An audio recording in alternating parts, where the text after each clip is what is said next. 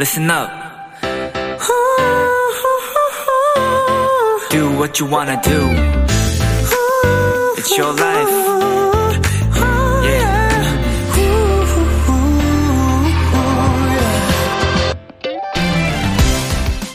밤에 쇼핑한 물건들은 왜 샀나 싶고, 밤에 한 연락들은 내가 왜 그랬나 싶고, 이상하게 밤에 한 선택들은 후회가 많이 남습니다.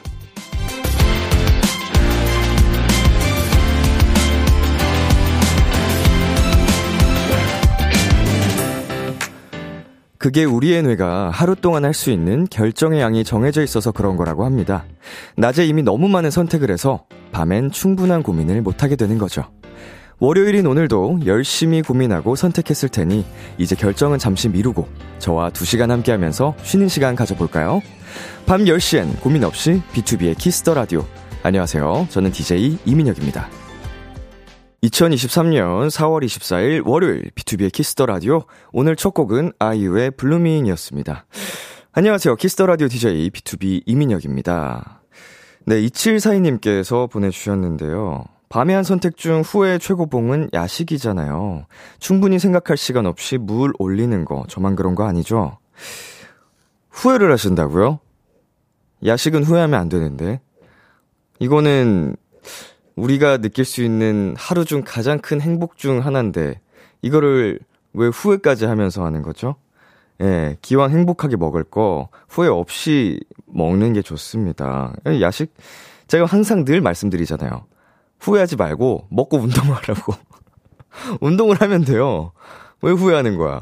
저희 야식 진짜 좋아하는 거 여러분 아시죠?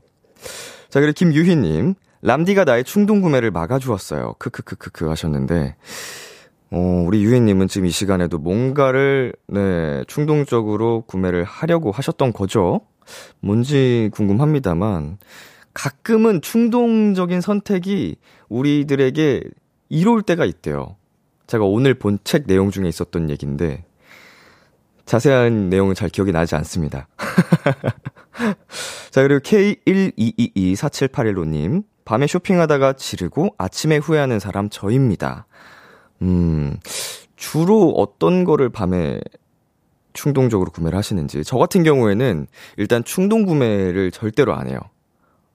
기본적으로 무력이 전혀 없는 사람이어서 뭘 안 사요. 안 사고 생필품 같은 것만 이제 좀 떨어진다 싶을 때 미리미리 사두는 편이라 이 충동 구매로 후회하는 경우는 없는 것 같습니다. 운동용품도 막 사지 않고 이제 운동 한참 하다가 제가 필요할 것 같은, 아 이건 있으면 더 도움이 되겠다 싶은 것만 이제 좀 선택해서 사지, 처음 운동한다고 이제 막 운동 장비 다 사놓고 제대로 안 배우고 이제 그거 방치되는 경우도 많잖아요. 저는 그렇지 않습니다. 자, 지은미님, 밤 선택의 대표적 실수 잔이가 있죠. 크크크. 이거 해본 사람, 지금 라디오 듣고 계신 분들 중에 잔이 혹은 자 해본 사람, 밖에도 많이 계시네. 어때요? 후회했어요? 아니면 좋았어요? 반만. 반 정도? 아니, 좋을 때도 있었고 반, 후회할 때도 반. 뭐 습관적으로 보내는 거예요? 습관적으로 밤에 잔이라고 보내는 거예요? 술 때문에. 그렇습니다. 이게 밤도 밤인데 이게 술이 문제예요, 여러분. 예, 술이 사람을 굉장히 감성적이고, 예, 좀 충동적으로 만듭니다. 예, 물론 그 선택이 좋은 방향으로 흘렀을 수도 있지만 일단은 기본적으로는 밤에 잔이라고 보내는 상대가 있다는 것 자체가 좀 참는 게 낫지 않나. 예, 차라리 낮에 보내세요. 용기가 안 나면 낮술을 먹고, 왜냐면 상대방도 술 먹고 뭐 했나 할 수도 있으니까 차라리 낮에. 네, B2B의 키스더 라디오, 청취자 여러분들의 사연을 기다립니다. 어디서 누구와 뭘 하며 비키라 듣고 계신지 보내주세요. 문자 샵 8910, 장문 100원, 단문 50원, 인터넷 콩, 모바일 콩, 마이케이는 무료입니다. 어플 콩에서는 보이는 라디오로 저의 모습을 보실 수 있습니다.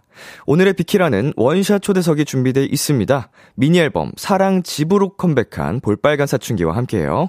라이브도 들려주신다고 하니 기대 많이 해주시고요. 잠깐 광고 듣고 돌아오겠습니다.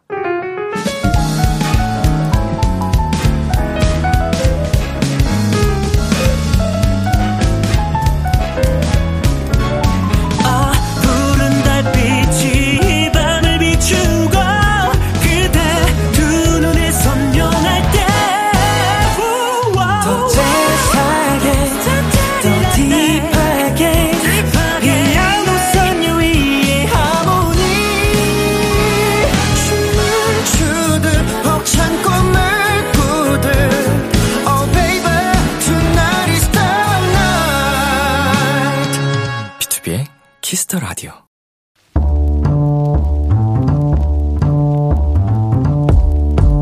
간식이 필요하세요? 한턱 쏠 일이 있으신가요?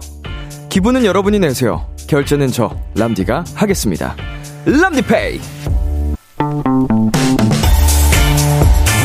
2095님, 안녕하세요. 고등학교 3학년 수험생 도토리입니다. 지난 주말 안 되는 공부를 붙잡고 끙끙거리고 있는데 엄마가 아들 우리 놀러가자 라고 하며 저를 차에 태우고 무작정 드라이브를 떠나주셨어요.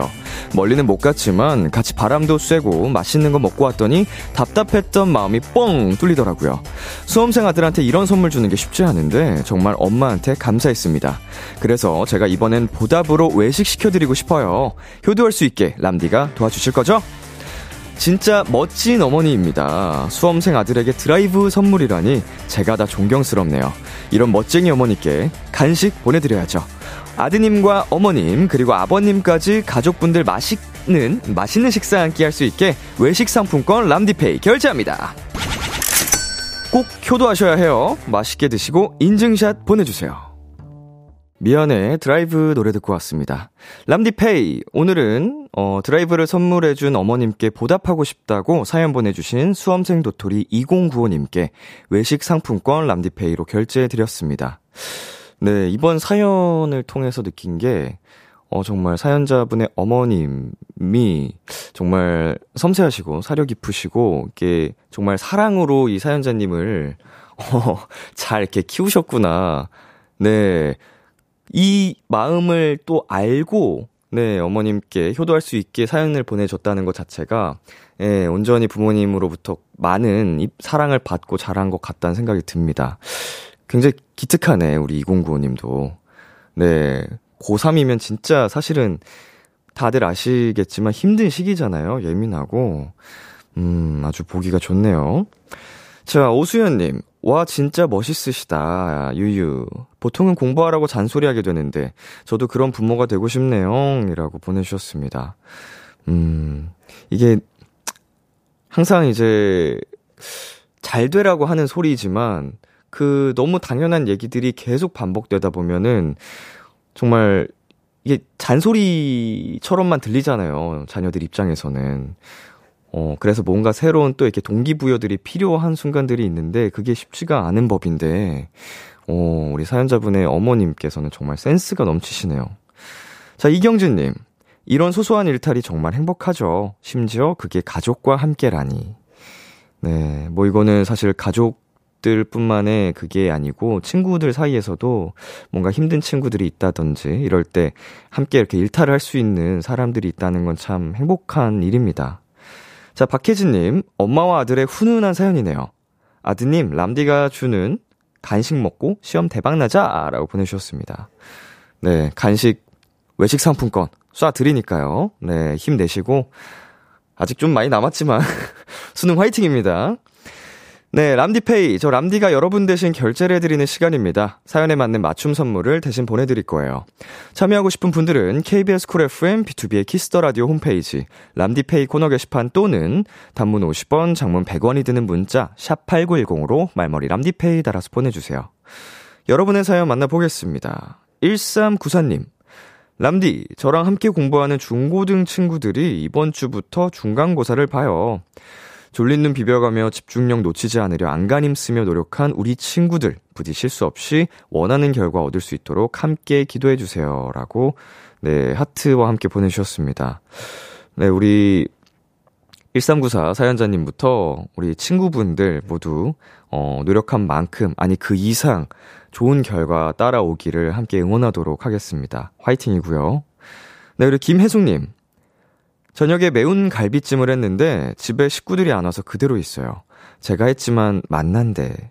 전 다이어트로 못 먹고 있어요. 꾹 참고 내일 아침에 먹을 거예요. 약간 좀 서러운 게 여러 가지가 있네요. 맛있는 갈비찜을 했는데 이 시간까지 식구들이 아무도 안 왔다. 그리고 먹고 싶은데 다이어트 때문에 나는 참고 있다. 참지 마세요. 오늘 오프닝 충동이었잖아요. 예, 뭐 하루 먹는다고 뭐 이게 아시잖아요, 여러분. 하루 가지고 뭐가 이렇게 드라마틱하게 변하는 게 아닙니다. 예. 이렇게 또 먹어줄 때 먹어주고 이렇게 행복감을 느껴줘야지 다시 달릴 수 있는 동기부여가 되지. 예, 꾸준한 게 중요하지. 하루 뭐 논다고 뭐 바뀌어요? 뭐 하루 먹는다고 뭐 아니에요. 평균치로 결과가 나오는 거니까 드세요. 매운 갈비찜. 응? 나라도 먹어야지. 맛있겠네. 자, 그러면 이쯤에서 노래 한 곡 듣고 오겠습니다. 세븐틴의 손오공 노래 듣고 왔습니다. 여러분은 지금 KBS 쿨 FM B2B의 키스 더 라디오와 함께하고 있습니다. 저는 키스 더 라디오의 람디 B2B 민혁입니다. 계속해서 여러분의 사연 조금 더 만나볼게요. 강지연님, 람디 전공 공부하다가 이틀째 밤새고 있어요. 유유. 수요일까지 시험인데 버틸 수 있겠죠? 공부에는 끝이 없네요. 잠시 잠 깨러 비키라 들으러 왔어요. 라고 보내주셨습니다. 아이고, 잠이 제일 중요한데 아무래도 뭐 중요한 시험을 앞두고 있어서 정말 그 자는 시간 쪼개가면서 공부하시는 모습 일단은 뭐 대단하시고요. 근데 너무 이렇게 계속 밤새는 것도 시험 앞두고 집중력도 흐려지고 역효과가 날 수도 있습니다. 뭐 지금 비키라 들으면서 잠시나마 쉬어가는 시간 갖는 건 좋은 것 같고, 네, 그래도 조금씩은 주무셔야 돼요. 완전히, 수요일까지 아직 많이 남았기 때문에, 예, 오늘 차라리 비키라 듣고 그냥 좀 쉬시는 건 어떨까요? 뭐, 오래 자는 건 아니어도 조금은 회복이 필요합니다. 머리도 좀 리프레시가 돼야 되니까. 네, 시험 화이팅이고요. 네, 그리고 1543님. 소방공무원 시험 면접만 남았습니다. 제발 꼭 붙을 수 있도록 응원해주세요. 아, 이거 제 어렸을 때부터 친구인, 저의 정말 어린 시절 친구도 소방공무원 시험을 보고 있는데, 남일 같지가 않네요. 이게 정말 어려운 과정인데, 꼭 합격하시기를, 네, 저 람디가 응원하겠습니다. 화이팅! 네, 그리고 5023님. 올해 20살인 대학생입니다. 내일 시험인데 지영 언니 나온 데서 처음 라디오 틀어봐요. 너무 좋은데요? 라디오 자주 들을래요. 유유. 전 기말을 노릴게요. 이거는 뭐 완전히 나버린 건데. 물론 네, 선택은 당신의 몫. 결과도 당신의 몫. 예, 괜찮아요. 20살이니까 인생은 뭐 길고 대학 시절도 길고. 자, 요즘 시험과 면접을 준비하는 분들이 많이 계시네요. 네, 사연 보내주신 세 분, 그리고 아까 중간고사 준비한다는 1394님까지 해서 제가 화이팅의 의미로 에너지 드링크 선물로 보내드리도록 하겠습니다. 모두 화이팅입니다. 자, 그러면 여기서 노래 두 곡 이어서 듣고 오겠습니다. 이기광의 프레데터, 아이브의 러브 다이브. KBS Kiss the Radio, DJ 민혁. 달콤한 목소리를 월요일부터 일요일까지.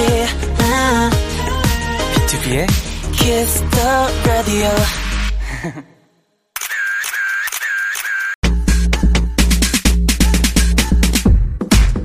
팔사 오사님, 우리 정스 이번 앨범 진짜 다 너무 좋거든요. 직접 자기 노래 자랑하는 모습 마음껏 보게 해주세요 하셨는데요.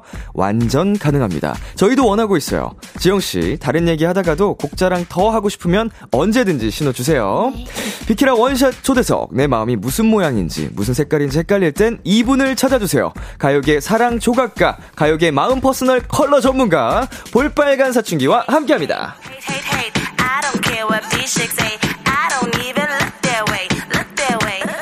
어서오세요. 저희 안녕하세요. 지금, 네, 안녕하세요. 네. 보이는 라디오 같이 나가고 있거든요. 네. 카메라 보면서 인사 한번 해주세요. 안녕하세요. 볼빨간사춘기입니다. 반갑습니다. 네. 그 카메라도 좋지만, 네, 저기 벽에 붙어 있는 하얀 카메라, 저쪽이 보이시죠? 아, 네. 저 카메라가 이제 보이는 라디오로 나가는 거거든요. 네. 안녕하세요. 네. 반갑습니다. 아, 맞습니다. 여기 게스트로 오시는 분들이, 네, 10분이면 10분 다, 네, 모르세요. 네, 좀 멀어서 눈에 잘 안 들어오나 봐. 그런가, 네, 봐요. 중간중간, 네, 또 아이컨택이나 이런 거 해주실 때 저기, 네, 봐주시면 됩니다. 감사합니다.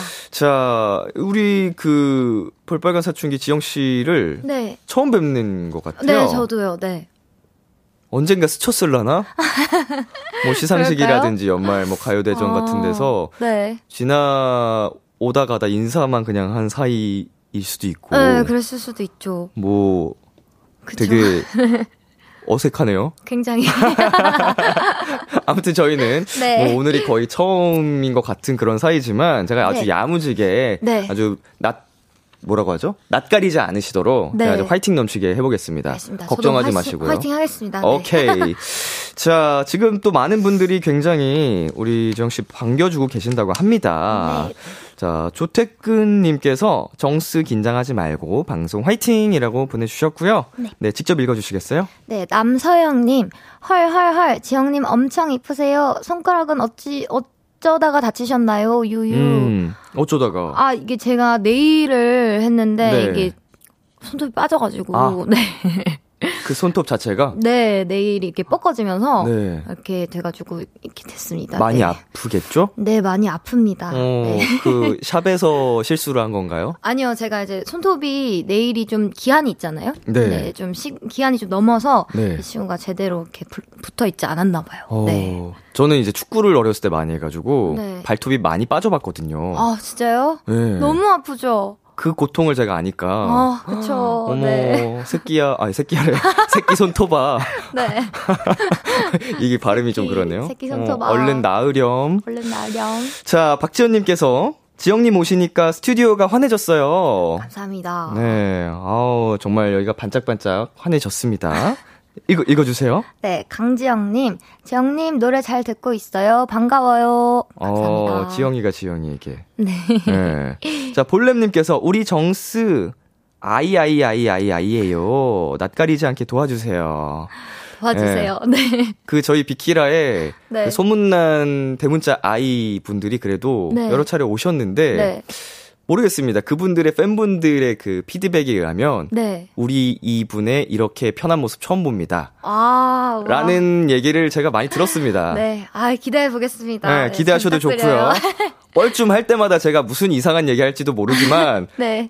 나 부끄럽아 뭐라 그래 자꾸 말을 못해. 어색해하지 않게 네네. 제가 한번 해볼게요. 네. 자, 볼빨간 사춘기 안지영 씨에게 궁금한 점, 하고 싶은 말들, 볼사 노래에 대한 추억 등등 지금 바로 보내주세요. 문자샵 8910, 장문 100원, 단문 50원, 인터넷 콩, 모바일 콩, 마이케이는 무료로 참여하실 수 있습니다.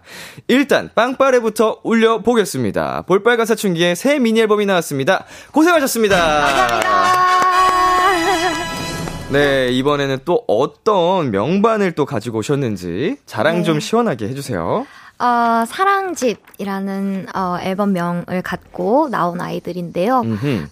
굉장히 사랑의 여러 모양들을 굉장히 듣기 좋은 노래로 많이 만들어서 꽉꽉 눌러서 집으로 만들어서 준비를 해봤습니다. 네, 네. 타이틀곡이 무려 3곡이에요. 네. 네. 제가 또 욕심을 좀 부렸습니다. 네. 5곡이잖아요. 네, 5곡 중에 3곡을 트리플 타이틀을 한 거죠. 네, 5곡 전부 다 했어도 네. 됐을 법하던데요. 아 정말요? 감사합니다. 네, 다 들어봤는데. 네. 네. 기왕이면 그냥 5곡 다 때려버리지. 아 그러게요. 근데 이제 절제를 했죠, 약간. 아, 좀 참은 거예요? 네, 좀 참았습니다. 살짝 겸손해보자 이렇게. 네. 근데 그만큼 3곡을 타이틀로 하실 정도로 노래가 굉장히 좋습니다, 여러분. 감사합니다. 자, 먼저 메인 타이틀곡부터 소개 부탁드립니다. 네. 메인 타이틀은 Friendly End라는 곡인데요. 봄에 좀 굉장히 많은 계절감 있는 곡이고, 또 뭔가 친구에서 연인으로 발전하는 그런 과정들을 좀 풋풋하게 담은 곡입니다. 네, 타이틀곡 중에서 이 곡이 메인을 차지한 이유가 있을까요? 제가 그냥 이 곡을 가장 좋아하기도 했고요. 뭔가 날씨와 딱 맞아 떨어질 거라고 생각을 해서 메인 타이틀로 정했는데, 벚꽃이. 올해 좀 빨리 왔죠? 너무 빨리 펴가지고. 앨범을 내니까 벚꽃이 다 졌더라고요. 보통은 4월에 시작이어야 되는데. 그쵸. 3월에. 약간 그게 아쉬운데. 네, 벌써 좀 더워요. 네, 저도 좀 덥네요. 네. 네, 벚꽃이 눈치가 없었다고. 아, 그렇네요. 네.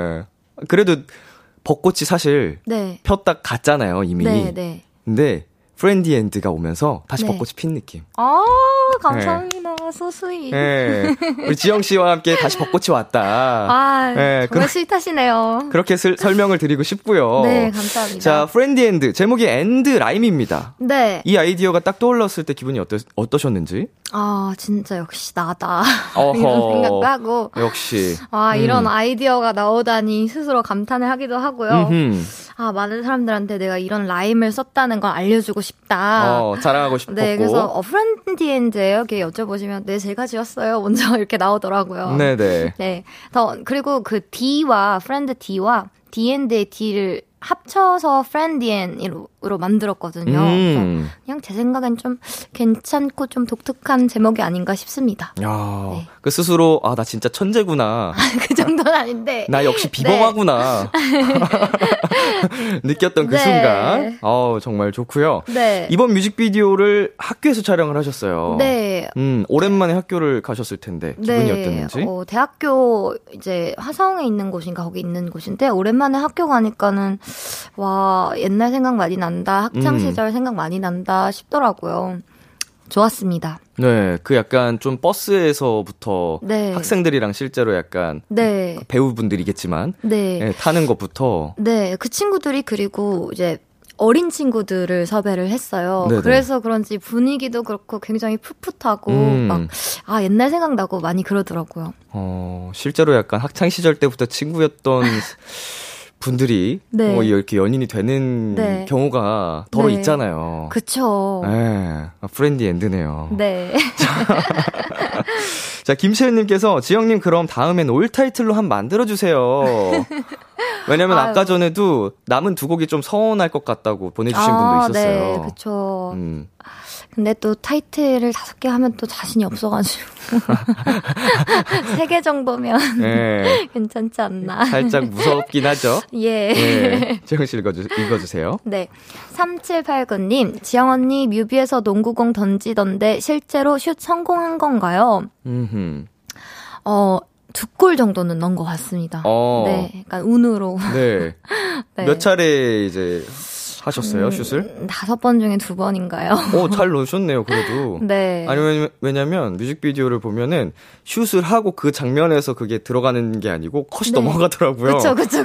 넘어가서 타이트샷으로 들어가더라고요. 그래서 맞아요. 이거, 누가 이제 안 들어가서 해줬나. 이제 감독님이 던지셨고. 네. 저는 이렇게 던지는 신용만 했습니다. 그렇다고 네. 합니다. 근데 5개 중에 2개면은 네. 잘하시는데요? 아, 운이 좋았어요, 그때. 네. 그렇다고 하고요. 네.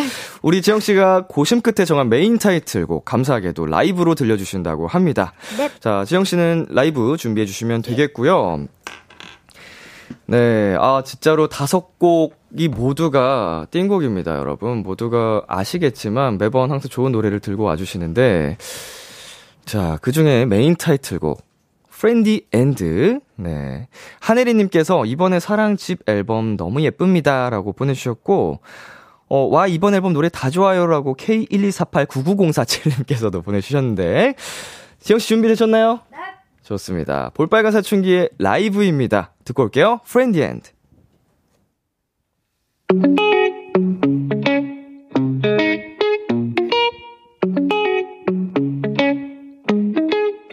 요즘은 썸이라는 단어를 안 쓰시나 친구랑 완벽한 단어로 숨길 수 사랑이 좀처럼 느끼지 난 이대로 아슬아슬하게 선을 넘어 벚꽃이 피면 또 같은 곳에 서 있겠지 분홍빛을 호 물든 계절을 함께 하며 꽃잎이 하나 둘셋 우우 시간이 하나 둘셋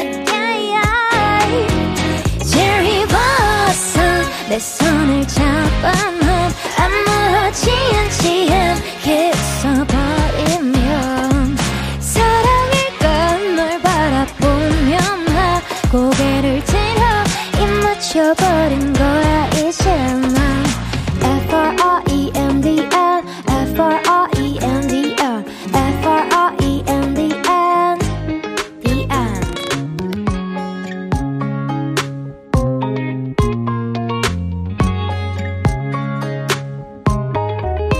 꽃이 피면 또 같은 곳에 서 있겠지. 부는 빛은 홈 물든 계절을 함께하며 꽃잎이 하나 둘 셋 우우 시간이 하나 둘 셋 야야 제리 버섯 내 손을 잡아 난 아무렇지 않지 않게 웃어버리면 사랑일까 널 바라보면 나 고개를 들어 입 맞춰버린 거야 이제 yeah. 숨길 수 없는 거와 널 좋아하는 게 내 곁에 있을 때 자꾸 마음이 아픈 게 꽃잎이 떨어지네 우리 머리 위로 가슴이 다져버린 거야 This is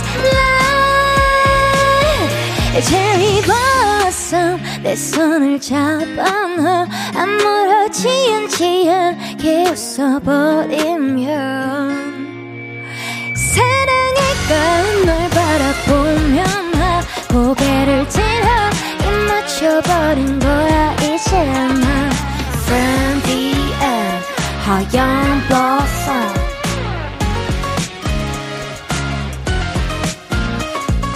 Friendly End Cherry blossom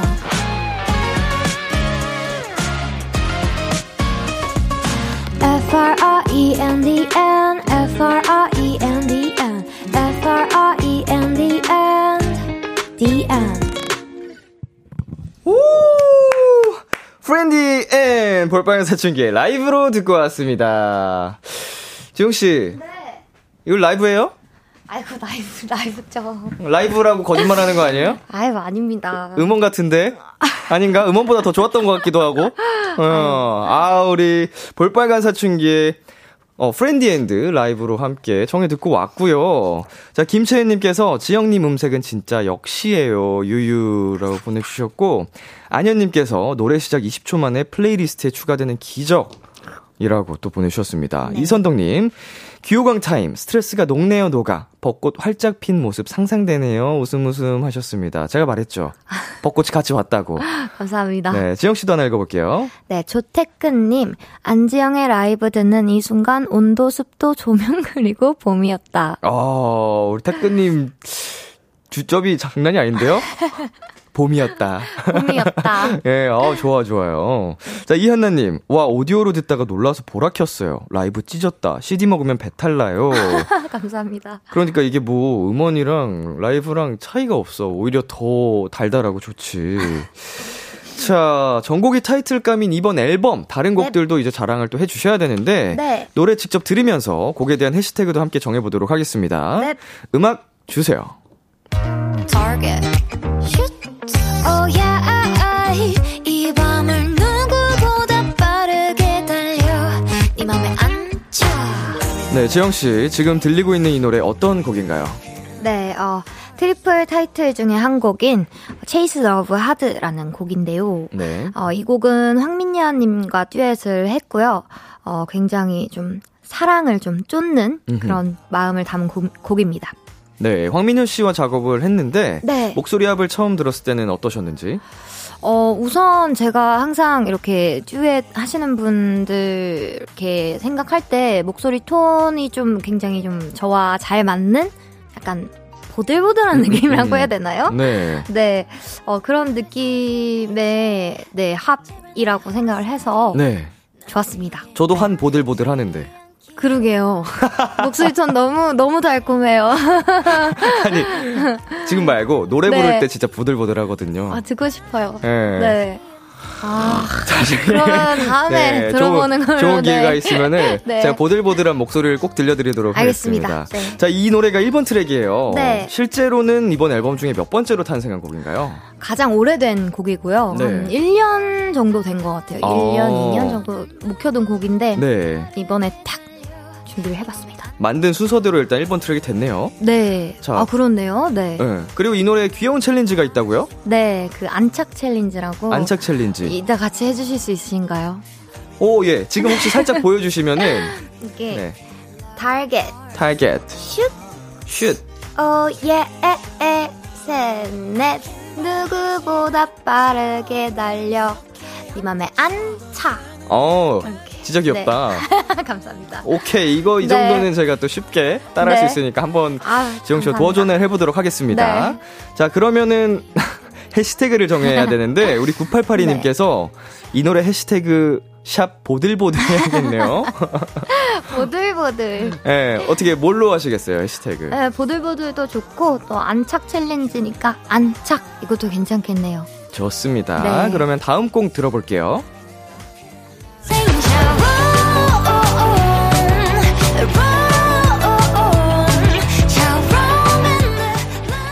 네, 이번 노래는 어떤 곡인가요? 이 곡은 이제 롬이라는 곡이고 제가 여행하는 거 되게 좋아해서 네. 그 롬에서 여행했을 때 그런 감성들을 담은 곡입니다. 네. 로마의 어떤 점이 지영 씨를 두근두근거리게 했는지? 그 자유요. 제가 킥보드 타고 다녔거든요. 네. 그때마다 이제 되게 시원하고 자유롭고 그런 도시다 이런 느낌인데 자유가 가장 좀 설렜다, 두근거렸다. 네, 네. 평소에 여행하면서 영감을 좀 많이 얻으시나요? 네. 안 쓰려고 해도 자꾸 이렇게 도시 이름으로 쓰게 되네요. 네. 그렇다면 다음 여행지를 생각해둔 곳이 또 있으신지? 요즘은 이제 남프랑스 이쪽도 좀 생각하고 있고. 네. 생각하고 있는데 좀 바빠서 못 갈 것 같아요. 네. 되게 생각보다 디테일하네요. 네. 남프랑스. 자, 그렇다면 이 곡 롬에 대해서도 해시태그를 한번 지어보도록 네. 하겠습니다. 해시태그 자유. 자유. 네. 아, 자유를 찾고 싶다. 자유를 찾아서. 자, 해시태그 자유였고요. 자, 네. 볼렘님께서 여름이 생각날 것만 같은 신나는 노래인 것 같아요. 여행 노래처럼 너무 신나요. 라고 보내셨습니다. 감사합니다. 여행 갈 때 듣기 딱 좋겠다. 그쵸? 네. 좋습니다. 네, 롬까지 저희 해시태그 붙여보고 왔고요. 여기서 잠시 저희는 광고 듣고 오겠습니다. 키스 키스 키스 키스 더 라디오. 안녕하세요, B2B의 육성재입니다. 여러분은 지금 성재가 사랑하는 키스 더 라디오와 함께하고 계십니다. 매일 밤 10시엔 뭐다? 비케라.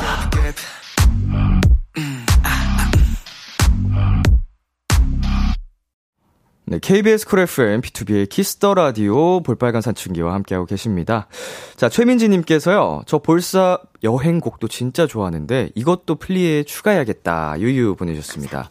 롬. 네, 정유윤님께서 네. 해시태그 자유의 롬신상. 좋네요, 이거. 네. 네, 마음에 드세요? 네, 마음에 듭니다. 자유의 롬신상. 네. 자, 읽어볼까요? 한혜린님, 롬도 진짜 너무 좋아요. 안 좋은 게 없어. 안지영 앨범은 대체. 네. 안 좋은 게 있나요, 혹시? 혹시나 해서 질문드립니다. 혹시 역대 모든 앨범 노래 네. 중에 한 곡이라도 좀 인간미 있게. 저는 사실 다 제가 쓴 곡들은 좀 제 새끼들이라고 생각을 네. 해서 네. 어느 한 놈도 미워할 수가 없어요. 없다고 합니다, 네. 여러분. 단 한 곡도 좋지 않은 곡이 없다고 합니다. 네. 자, 이번 앨범 사랑집 함께 하시고요. 네, 플레이리스트에 지난 앨범들까지 꾹꾹 눌러 담아서 들으면 한 곡도 명곡이 아닌 곡이 없으니까 확인해 보시길 바라겠습니다. 자, 그리고 정효민님께서 볼빨간사춘기 노래 들으면 뭔가 발그레지면서 기분이 몽글몽글해요. 하트 하셨는데 이거는 그 지영 씨의 감성도 감성이지만 네. 그 음색이랑 이런 게 또 한몫하는 것 같아요. 감사합니다. 아닙니다. 자, 여러분 이제 1부 마칠 시간이고요. 계속해서 2부에서도 볼빨간 사춘기와 함께합니다. 끝곡 지영 씨가 소개해 주세요. 끝곡. 네, 여기 이거 읽어주시면 됩니다. 아, 네. 네, 저희 트리플 타이틀곡의 한 곡인 사랑이 이별이 돼가는 모습이 들려드리겠습니다. 네, 11시에 만나요. 기대해 주면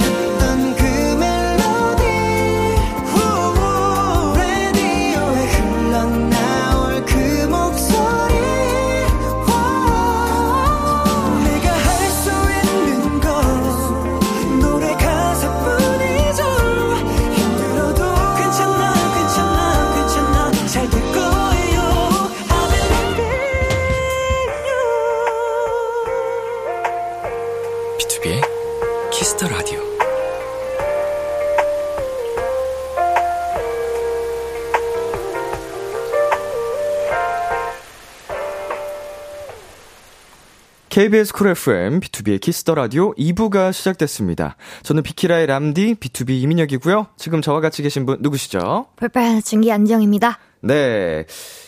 계속해서 볼빨간사춘기 안지영씨에게 궁금한 점 보내주시면 되는데요. 네. 그 2483님께서 둘이 아직 너무 어색한 거 아니에요? 서로 MBTI라도 물어봐요. MBTI 어떻게 되세요? 저는 그런 거 안 하는 사람. 안 하는 사람? 네, 그런 MBTI가 있다고 하더라고요. 검사를 안 해봤어요. 네. 오. 되게 또, 신인류네요. 이거를 안 믿는 사람은 있어도. 네. 한 번도 안 해본 사람은. 아유. 찾기 힘든데. 네. 예. 약간 이런 거 안 믿기 때문에 애초에 네. 하지 않는. 뭔가 나를 먼저 판단할 것 같은 그런 느낌 때문에. 고작 그 항목 몇 가지로 네. 나를 판단해? 그런 건 아니고. 네가 뭔데 날 판단해? 약간 이런 느낌? 그치만 이제 아이라는 네. 거는 이제 팬들이 말해줘서 아. 나는 아이다. 생각을 하고 있습니다. 아, 그렇네. 생각해보니까 검사를 해본 적이 없는데 에. 아까 아이라고 네. 대문자이라고 하시는 거 보니까 네. 누가 봐도 아이인 걸로. 저는 참고로 ISTJ입니다. ISTJ가 모르시겠지만 그쵸. 예. I였다가 E였다가 헤어져도 가끔씩. 아 정말요? 예. I랑 E만 아시죠? 네. 네. 자 안석희님께서 네. 지영님 저 20살 때 새내기 배움터에 오셔서 공연했던 모습이 기억나는데 그때 사랑에 빠져버렸어요. 노래해 주셔서 감사합니다라고 보내셨네요. 감사합니다. 오. 이거는 이런 경험은 이런 기억은 네. 진짜 오래 가잖아요. 그쵸. OT 때 막 딱 막 들어갔을 때 진짜로 이제 지영 씨의 완전히 팬이 되신 것 같습니다. 네. 자, 읽어 주세요. 유애진님 안 되겠다. 혈액형으로 듭시다. 혈액형은 내가 안 믿는다고 해도 네. 이제 우리나라에서는 네. 다들 알고 있잖아요. 아, 뭐 맞는 혈액형이 있고 이런 거요? 아니. 실제로 저희 팀 멤버 중에 네. 미국인 친구가 있어요. 네. 그 친구는 자기 혈액형을 한국 와서 알았대요. 아, 진짜요? 네. 그러니까 이게 혈액형을 모르는 나라도 많다고 하더라고요. 오, 신기하다. 우리는 다 어릴 때부터 알잖아. 그쵸. 무슨 형이세요? 저 A형이요. 나 인형인 줄. 헐.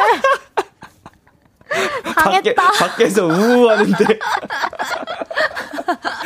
A형이시라고요? 네. 아, 저도 A형입니다. A형이에요. 아, 정말요? 근데 이게 우리나라에서 A형이 많이 공격을 당하잖아요. 그쵸. 뭐, 소심하네, 뭐, 속 접네, 네. 쪼잔하네, 그래가지고 저도 이 혈액형으로 항상 저도 네. 지영씨처럼 똑같이 그랬어요.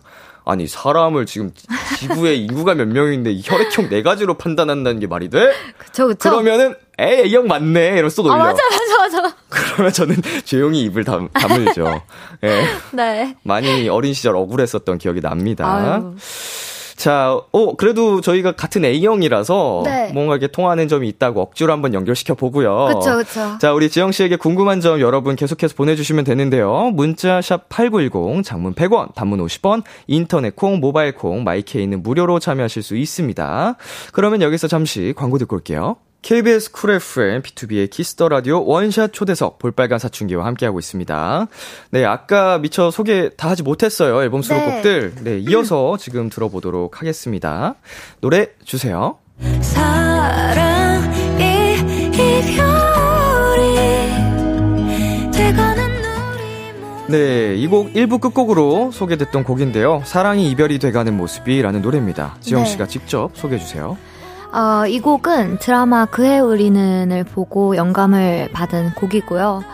뭔가 을보다는 이제 갑의 입장으로 쓴 그런 좀 사랑 이별 노래입니다. 네. 네, 이 앨범에서 이별을 다룬 유일한 곡이에요. 네. 앨범에서 배치가 고민되지 않으셨는지? 고민이 많이 됐죠. 아, 뭐부터 이렇게 1번부터 쭉 하면 좋을까. 근데 매 앨범마다 이제 다 하나씩 틀어놓거든요. 1번 뭐 정해놓고. 네. 근데 딱 4번이 로마 딱 끝나고 나서 이 절절한 느낌이 잘 어울린 것 같아서 4번으로 고민을 좀 하고 넣습니다. 약간 풋풋한 사랑의 시작부터 해가지고 네. 뭔가 롬이 뭐 여행 느낌도 나지만 여행지에서 네. 사랑하는 사람과 또 함께하는 그림처럼도 됐다가 그쵸. 이별을 네 하는 4번 트랙에 배치가 됐고요. 네. 다른 곡들에 비해 녹음할 때 어렵진 않으셨는지요? 저는 좀 사실 연애를 할 때 이제 갑의 위치보다는 을일 때가 많았어가지고 네네. 그 갑의 입장에서 쓰는 가사가 너무 어려웠어요. 네. 네. 그래서 노래할 때는 좀 괜찮았는데 가사 쓰고 작곡하는데 조금 힘들었던 것 같아요. 근데 이제 그 도움을 드라마에서 받은 건가요? 네. 드라마에서는 좀 그 갑의 이별이 좀 담겨이 있나요? 제가 안 봐가지고. 그 연수와 웅이가 나오는데 네. 연수가 자신의 자존심 때문에 그냥 헤어지게 되는 거거든요. 사랑은 하지만. 네. 근데 그 모습이 사랑이 좀 이별이 돼가는 과정이 좀 잘못된 것 같잖아요. 중간에 그쵸. 끊긴 느낌. 사랑하는데 왜 헤어져? 네. 속상해 죽겠네 진짜. 자, 김진주님께서 없던 남자친구랑 방금 이별한 것 같네요. 유유유 하셨고요. 김채은님께서도 우와 듣다 보니 트리플 타이틀인데 분위기가 비슷한 듯 다르네요. 왜 욕심내셔서 트리플 타이틀로 고르신지 알 것 같아요. 감사합니다. 네, 한 곡 한 곡이 정말 주옥 같은 곡들이어서 그렇죠. 네. 자, 이 노래 해시태그 한번 정해보겠습니다.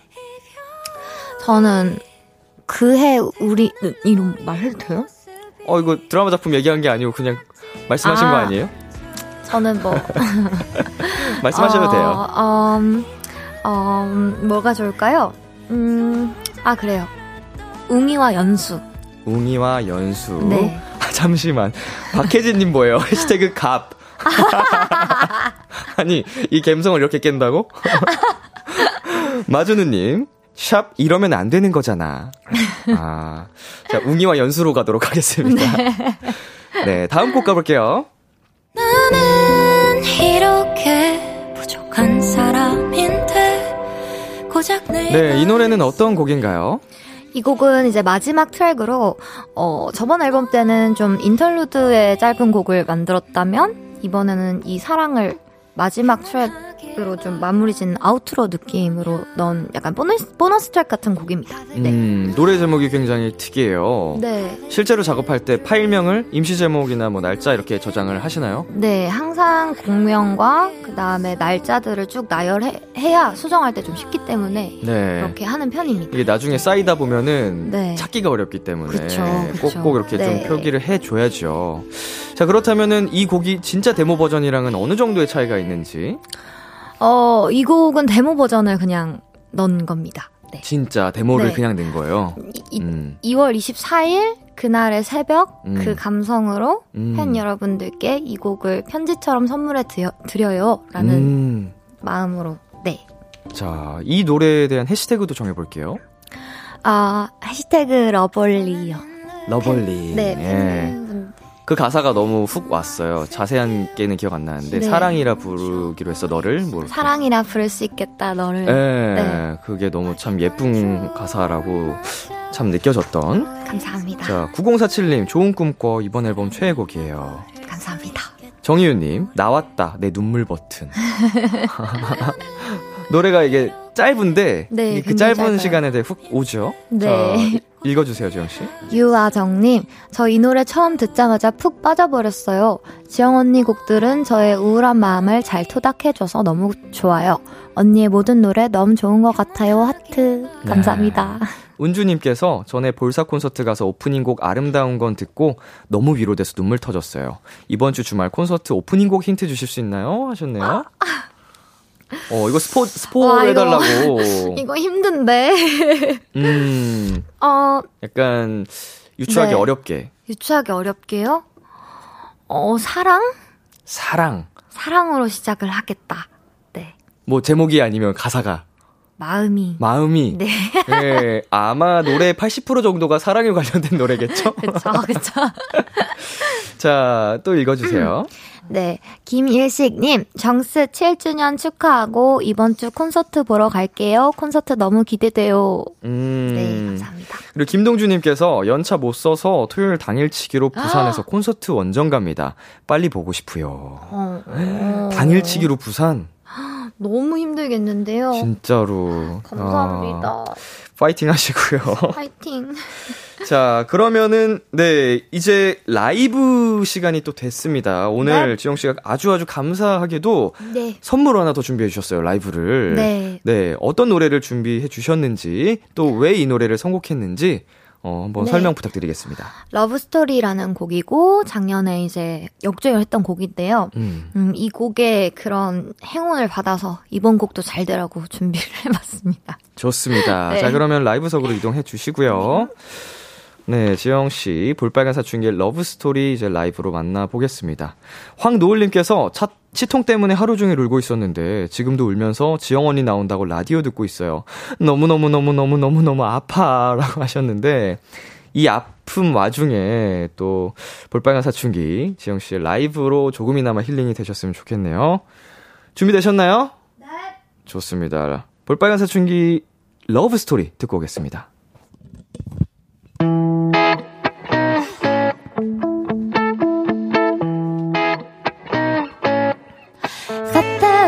Princess 날 좋아하던 그때 수줍게 꽃을 건네던 너에게 웃으며 손을 내밀었지 시간 지나 my birthday 우린 몰라 no way 온종일 뿐인 밤거리를 걷다가 너와 눈이 Oh baby 너에는 던져의 cheers 달빛에 비춰진 우리의 흩어진 찬상 너의 이야기에 취해 밤하늘의 별이 쏟아질 것만 같은 기분 Oh God please this is not a dream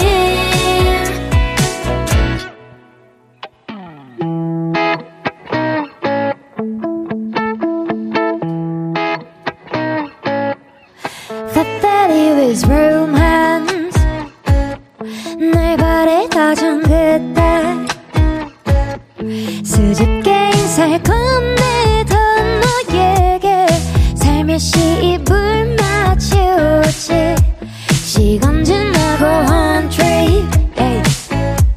한 손에 지난 커피 우리가 새긴 별자리를 찾다가 너와 눈이 마주친 그날 Oh baby 너에는 동자의 cheers 달빛에 비춰진 우리의 흩어진 찬상 너의 이야기에 취해 밤하늘의 별이 쏟아질 것만 같은 기분 Oh oh oh 꿈인가 봐 그래 네가 내 옆에 있는 꿈 Oh oh no 아니잖아 이건 yeah, yeah. I got you boy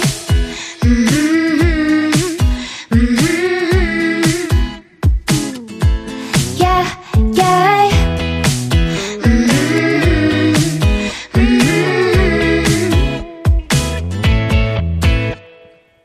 Oh baby 너에는 동자의 cheers 불길을 들었지 우리의 오래된 찬상 너의 이야기에 취해 온 세상의 별이 쏟아질 것만 같은 기분 Oh God please this is not a dream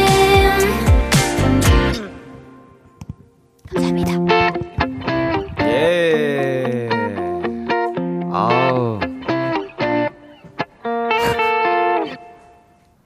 아우, 라이브만에 마지막에 내 목소리가 들어가 버렸네. 죄송합니다, 우리 러블리님들. 뭔가 이게 멘트를 쳐야 될 것 같은 분위기였는데. 아, 네. 예, 아우, 역시나. 네. 너무 좋네요. 아, 감사합니다. 네, 볼빨간 사춘기의 러브스토리 라이브로 청해 듣고 왔습니다. 피디님이 자연스러운 피처링이라고. 마지막에, 예. 이거부터 들어가는데. 자, 실시간 감상평 소개해드릴게요. 이하나님께서 바람 살랑살랑 부는 것 같고 버스킹 듣는 것 같고 오늘 비키라 지영님 덕분에 되게 감성적이에요. 하트 좋으다라고 보내주셨습니다. 감사합니다. 자, 하나 읽어주세요. 김지윤님, 이 노래 진짜 요즘 많이 들어요. 지금 콩나물국 끓이다가 가스불 끄고 씁니다. 키키, 오래오래 음악해줘요. 볼사가 언니였으면 좋겠는 언니로부터. 아, 감사합니다. 멋있으면 언니지. 먼저 언니. 네. 그렇죠. 가스불은 끄고 써야지. 자, 김수빈님, 지영 언니 라이브 해주신다면서요. 언제 해주시는 건가요? 네. 이어서 3319님, CD 조림 드셨다네요. 이게 뭐, 일단은 너무 소름 돋게 네. 칼빛이어가지고. 아. 진짜 듣는 귀가 호강을 합니다, 오늘. 감사합니다. 네. 자, 하나 더 읽어볼까요? 042 데뷔일이네요.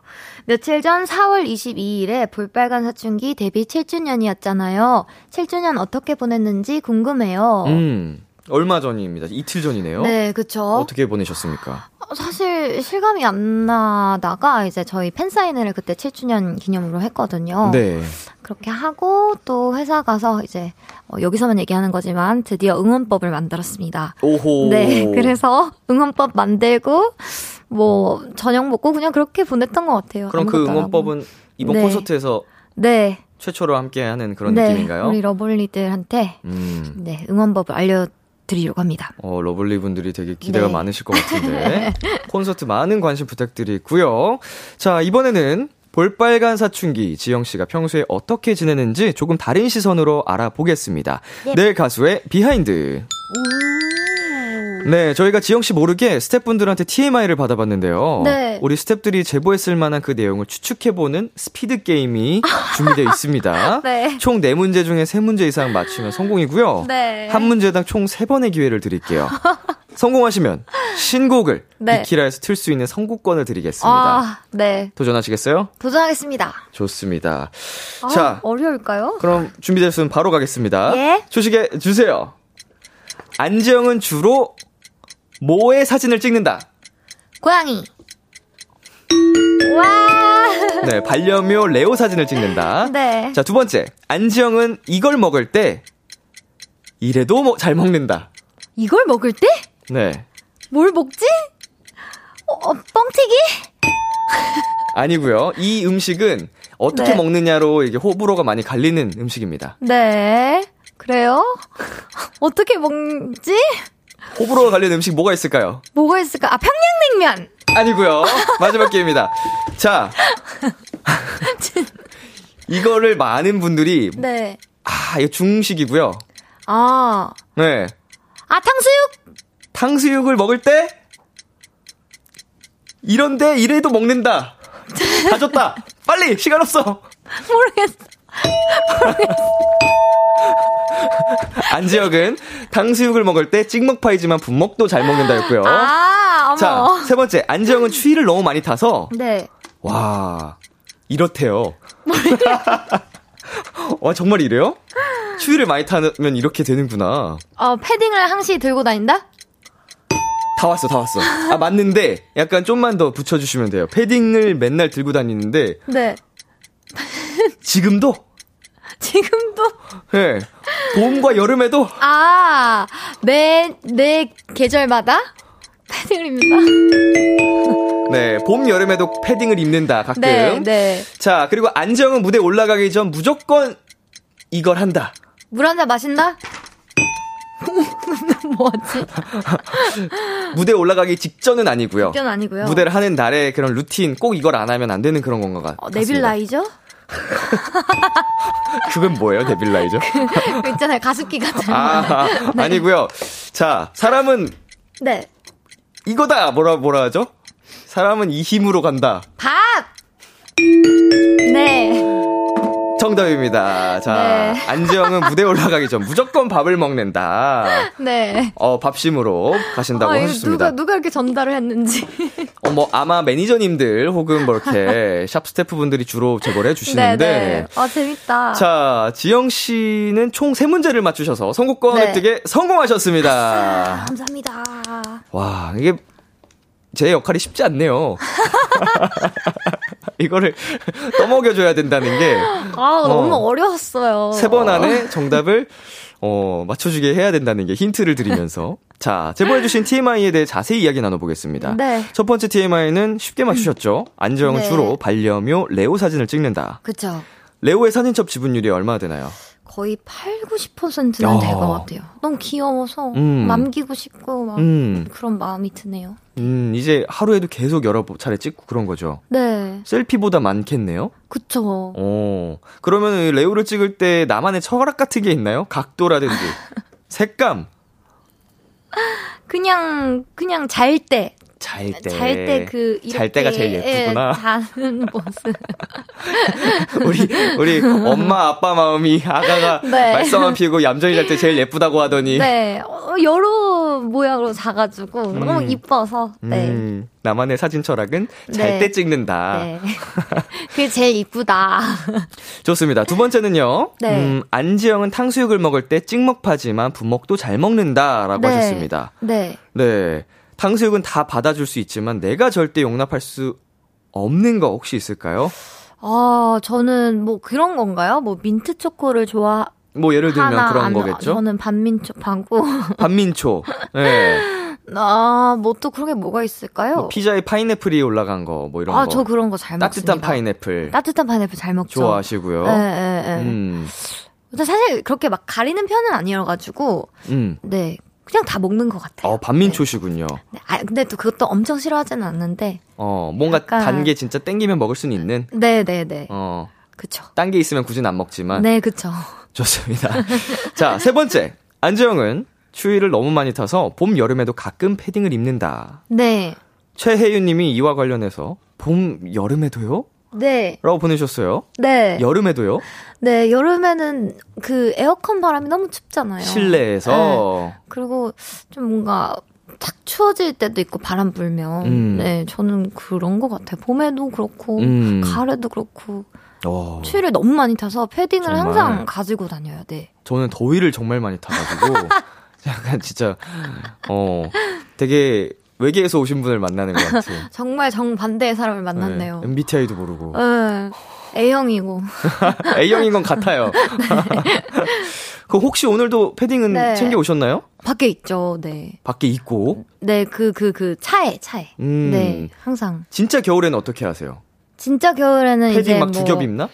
네, 그런 것도 있고 이제 그 내복 있잖아요. 네네네. 내복을 이제 2개씩 겹쳐 입는다던가. 네. 웬만하면은 다 가리려고 합니다. 너무 추우니까. 다행이다. 혹한기 네. 훈련 안 해서. 큰일 날 뻔했네. 추위를 이렇게까지 많이 타실 정도로. 그러니까요. 자, 볼렘님. 벚꽃 다 필요 없다고 나만 봄 불러놓고 혼자 패딩 입는 안지영. 뭐 패딩 입고 벚꽃 감상할 수 있죠, 뭐. 예, 그쵸. 예. 그거는. 그치만 따뜻할 때 보면 또 더 좋지 않을까요? 그렇습니다. 콧물 막 흘리지 않고. 예. 자, 정유민님께서 평양냉면 혹시 잘 드시나요? 너무 좋아해요. 아, 이 슴슴한 네. 맛. 네. 아, 좋아하시는군요. 네. 저도 평양냉면 좋아하고. 네. 뭐 아까 말씀하신 것들 다 좋아하는데. 네. 유일하게 저는 민초를 좋아합니다. 예, 김다희님께서 보내주셔가지고. 네. 저는 민초파입니다. 아, 그렇습니까? 예. 이 민초를 무시하는 분들을 가만두겠습니다. 제가 뭐 할 그분들의 취향이니까 네. 취향 존중해드리고요. 네, 그쵸, 그들이 안 먹는 민초 네. 제가 다 먹으면 되니까 상관없습니다. 네, 아 좋네요. 네, 제가 네. 더 먹으면 되죠. 안 먹으면 땡큐지 내 건데. 자, 마지막 TMI입니다. 안지영은 무대 올라가기 전 무조건 밥을 먹는다라고 네. 하셨어요. 네. 여기에 추가로 제보를 해주셨는데 배고프면 네. 노래를 못함. 아, 네. 오늘도 뭐를 이렇게 맞고 오셨나요? 네. 근데 요즘은 딱 29 정도 되니까 이제 밥이 안 땡기더라고요. 아, 그래요? 네. 이렇게 방송하기 전에. 근데 예전에는 항상 무조건 밥 한 끼 꼭 먹고 바로 올라가야 되고 그리고 옛날에 이제 대만에서 콘서트 할 때는 일부 끝나고 이제 햄버거 먹고 들어갔었거든요. 너무 배고파서. 잠깐 사이에도? 네. 네. 그런데 요즘은 조금 뜸하네요. 그게 29과 연관이 있다고 생각을 하시는 건가요? 나이 먹어서 그런 것 같아요. 나이 먹으면 식욕이 떨어지나? 좀 뭔가. 밖에서 PD님이 양 엄지를 쌍으로 내리셨습니다. 네. 덤섭이 아니고, 양 엄지를. 지금 잠시. 네. 뭔가 식욕이 떨어진 시기일 수도 있어요. 네, 지금은 당이 좀 딸리네요. 뭐, 민초 준비해드릴까요? 저 지금 그 얘기 하려고 했는데. 자, 마준우님께서, 공연 시간 쉬는 시간에도 햄버거 우걱우걱 먹었었어요. 아, 이거 팬분들도 알고 계시네요? 어떻게 알지? 아, 제가 말을 했나 봐요. 아, 1부 끝나고 와서 말씀을 드렸나 보다. 아, 네. 대만이었는데 어떻게 오셨지? 영상이나 이런 거 뜰 테니까. 자, 1828님. 냉면 차가운 음식이잖아요. 네. 먹을 때 패딩 입고 먹나요? 네. 아, 패딩이라기보다는 냉면 차갑잖아요. 그러니까 네. 가디건 같은 거 입고 먹죠. 그 온 육수 뭐 이런 거 따뜻하잖아요. 아, 그거 먹으면 약간 좀 그냥 육수, 네. 네, 먹고 냉면 차가운 음식이니까 이제 옷을 따뜻하게 입고 먹어야죠. 그렇죠. 어. 냉면은 차가운 음식. 아이스크림 먹을 때 패딩 입고 먹죠? 아이스크림 안 먹어요. 추워. 아, 디저트 먹을 때 패딩 입으러 가기 귀찮아서. 그렇죠, 그렇죠. 그렇습니다. 자, 이렇게 해서요. 네. 지영 씨와 함께한 시간 벌써 마무리할 시간이 됐습니다. 네. 이런저런 다양한 이야기들을 나눠봤는데 코너 시작할 때 8454님께서 이런 부탁을 하셨습니다. 자기 노래 자랑 많이 하게 해주세요. 하셨는데 어떻게 조금 부족했나요? 아니요. 넘칠 만큼 많이 한 것 같습니다. 네. 그럼에도 이제 사람이 좀 욕심이 그쵸, 끝이 없죠. 더 하실래요? 아니요. 편하게 하셔도 됩니다. 아닙니다.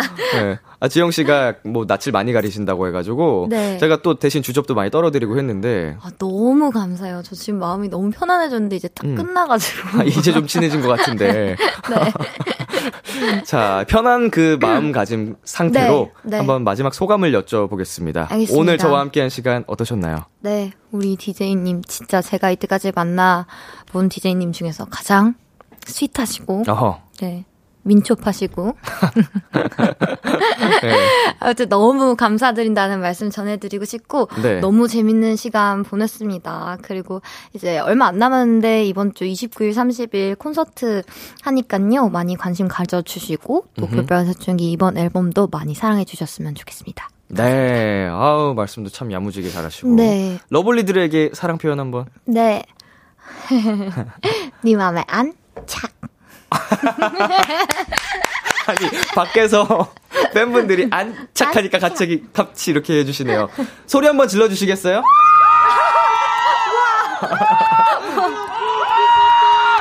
아유 감사합니다. 여기 또 이렇게 힘 받으시고 힐링 받고 네. 가시면 좋으니까. 자, 이번 주 단독 콘서트 지영씨 볼빨간사춘기 파이팅 네, 하시고요. 파이팅! 네, 활동 마무리까지 응원하겠습니다. 네. 저희는 볼빨간사춘기 지영씨 보내드리면서 볼빨간사춘기 피처링 황민연의 Chase Love Hard 그리고 볼빨간사춘기의 서울 들려드리겠습니다. 다음에 또 만나요. 안녕! 안녕히 계세요.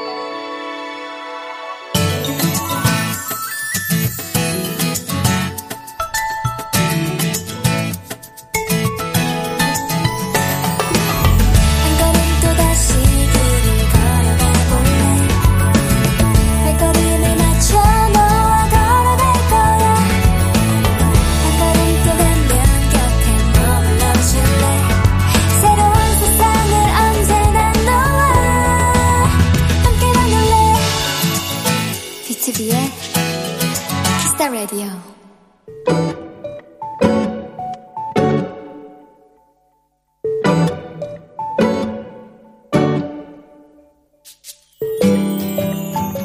일 때문에 들렸던 지역에 식물원이 있어서 가게 됐다.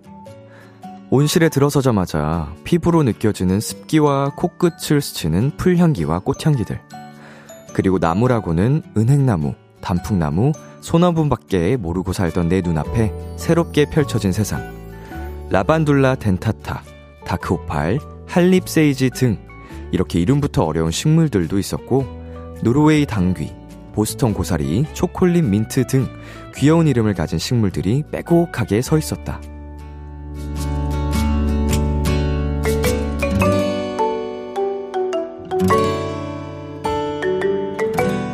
이렇게 다양한 나무와 풀과 꽃이 있다니 나의 세상은 아직 좁고 내가 여행할 세상이 아직 많이 남아있는 것 같아 오랜만에 가슴이 두근두근했다.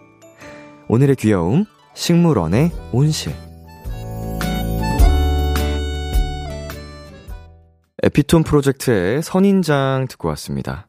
오늘의 귀여움, 청취자 8721님이 발견한 귀여움, 식물원의 온실이었습니다. 네, 식물들은 정말 굉장히 다양하고요. 관심이 있어도 무궁무진해가지고 이름들 참 어렵네요. 네, 라반둘라 덴타타, 다크오팔 한립세이지. 이경진님께서 오늘 람디 발음 열일하네요. 크크크크 하셨는데 저렇게 어려운 단어들은 어떻게 넘겼는데 방심하면 좀 절어요. 다른 데서 다른 곳에서 발음을 좀 약간 실수를 하는데 쉽지 않습니다. 이거 매번 라디오를 하지만 여전히 어렵네요. 자, 김수연님, 식물원 들어가면 정말 딴 세상에 들어간 듯 조용하지만 편안하고 특유의 냄새가 너무 좋아요. 웃음 웃음. 약간 정말 그 치유되는 느낌이라고 해야 될까요? 약간 차분해지는, 네, 그 식물들 사이에 그 정말 공기 좋은 곳에 가면 느낄 수 있는 그런 거 말씀하시는 거 맞죠? 자, 그리고 유아정님, 처음 듣는 꽃들이 많군요. 저는 안개꽃을 제일 좋아해요. 람디도 좋아하는 꽃이 있나요? 전 사실 잘 모르고요. 네, 저는 장미를 좋아합니다. 네, 꽃 잘 모르는 사람은 장미죠. 장미 예쁘잖아요. 그리고 뭔가 로맨틱하고. 네, 김채은님, 식물원이나 식물에 대해 별로 관심이 없었는데 동네 도로 중심에 작은 식물원 정원처럼 꾸며놓은 공간을 운전하며 보니 밤 조명에 더 빛나고 예쁘더라고요. 웃음 웃음 보내주셨습니다. 이게 뭔지 굉장히 공감이 많이 갑니다. 약간 가로등과 그리고 정말 밤 조명 어떻게 설치를 해두셨는지 모르겠지만 그 아래에 있는 모습도 되게 예뻐요. 햇빛을 받을 때 제일 예쁘긴 하지만 다른 매력이 있다고 해야 될까요? 자, 그리고 김은하님, 저희 집은 베고니아 꽃을 키우는데요. 엄마가 베로니? 베로나? 하면서 이름이 얘는 왜 이리 어려워? 하시던 게 생각나요. 엄마가 사왔잖아. 어머니께서 사오셨는데, 우리 은하님은 제대로 또 베고니아라고 알고 계시고, 이제는 어머니도 잘 아시니까 이렇게 그런 거겠죠? 베로나, 올 때 베로나. 죄송합니다. 자, 오늘의 귀여움 참여하고 싶은 분들은요, KBS 쿨 FM, B2B의 키스 더 라디오 홈페이지 오늘의 귀여움 코너 게시판에 남겨주셔도 되고요. 인터넷 라디오 콩, 그리고 단문 50원, 장문 100원이 드는 문자 샵 8910으로 보내주셔도 좋습니다. 오늘 사연 보내주신 8721님께는요, 식물에 관심이 생겼으니 마시는 음료에서도 풀향기를 느낄 수 있게 녹차 라떼 쿠폰 보내드리겠습니다. 키스더 라디오에서 준비한 선물입니다. 농협 안심, 녹용 스마트 앤 튼튼에서 청소년 건강기능식품, 톡톡톡 예뻐지는 톡스앤필에서 마스크팩과 시크릿티 팩트, 하남동네 복국에서 밀키트 복요리 3종 세트를 드립니다. 노래 한 곡 듣고 오겠습니다. B2B의 너 없이 안 된다. B2B의 너 없인 안 된다 듣고 왔습니다. KBS 쿨 FM, B2B의 키스 더 라디오, 저는 DJ 이민혁, 람디입니다. 계속해서 여러분의 사연 조금 더 만나볼게요. 김성희님, B2B 컴백이 기다려지네요. 하트라고 보내주셨습니다. 예, 여러분만큼이나 저도 굉장히 기다리고 있습니다. 얼마 안 남았어요. 네, 일주일 정도 남았어요, 일주일. 그러니까 조금만 더 설레는 마음으로 기다려주시면 저희가 또 열심히 이것저것 준비하고 있으니까, 네, 기다려주세요. 자, 김유희님, 요즘 너반 앨범 전곡 무한반복이에요. 날씨랑 완전 찰떡. 사실 이 노래 여름 노래인데 날씨랑 완전 찰떡이란 소리는 여름이 너무 빨리 왔다는 소리잖아. 진짜 올 여름이 너무 일찍, 여름이라고 하기에는 뭐해도 진짜로 좀 빠르죠. 뭔가 계절의 변화 속도가 안 됩니다. 이러면 좀 위험해요, 진짜. 며칠 전에 야외에서 밥을 먹는데 1시간 동안 밥 먹는데 모기 4마리 잡았어요. 충격 그 자체. 걱정됩니다, 올 한 해가. 자, 7815님, 람디, 큰일 날 뻔했어요. 방금 저희 엄마가 닭볶음탕을 오랜만에 해주셨는데 TV 보시다가 다 탈 뻔했어요. 냄새 맡고 제가 살렸네요. 흐흐. 아까 사연 중에 뭐 끓이시다가 가스불 끄시고 사연 보내신 분은 계셨는데 이번 사연에서는 콩나물국 콩나물국 끓이다가 가스불 끄고 사연 보내신 분 계셨었는데, 우리 7815님은 우리 그 집에서, 끄고 TV를 보셨어야 되는데, 아니지. 끓여놓는 시간이 필요했으니까 끓여놓는다고 끓여놓은 건데, 잠깐 방심하셨나 보나. 그래도 정말 천만다행입니다. 예, 뭐, 사고 없이 잘 됐으니까. 안 탔다는 거죠? 뭐 다 탈 뻔 했다는 거니까, 일부가 탔다는 건데, 탄 거 잘 드러내서 먹을 수 있지 않을까. 살렸다는 게 음식을 살렸다는 건지. 그래도 먹었으면 좋겠는데. 다행입니다. 자, 그러면 여기서 저희는 잠시 광고 듣고 오겠습니다. 참, 고단했던 하루 끝. 널 기다리고 있었어. 어느새 익숙해진 것 같은 우리. 너도 지금 같은 맘이면 오늘을 꿈꿔왔었다면 곁에 있어줄래. 이 밤 나의 목소리를 들어줘. Kiss the Radio. 2023년 4월 24일 월요일 B2B의 키스 더 라디오 이제 마칠 시간입니다. 네, 오늘은 원샷 초대석 볼빨간사춘기 지영씨와 함께 했는데요. 모두의 이제 감성을 적게 만드는 지영씨의 앞으로의 활동 또 열심히 응원할 거고요. 참고로 저는 그 개인적으로 또 람디로그를 찍고 있었는데 끝나고 뭐 먹지? 이런 얘기하고 있었거든요. 근데 아까 어떤 사연자분께서 저녁 먹었는데 먹는 얘기 자꾸 하니까 배고프다고 그걸 보내주셨더라고요. 또 먹어요. 먹으면 되지. 아, 그리고 이정현님께서 보내주셨는데요. 마무리 시간이 벌써 됐네요. 내일 비 온다는 소식이 있네요. 라고 보내주셨습니다. 여러분, 내일 비 예보가 있다니까 참고하시고요. 자, 오늘 끝곡으로는 마크투베 오늘도 빛나는 너에게 준비했고요. 네, 지금까지 B2B의 키스 더 라디오, 저는 DJ 이민혁이었습니다. 오늘도 여러분 덕분에 행복했고요. 우리 내일도 행복해요.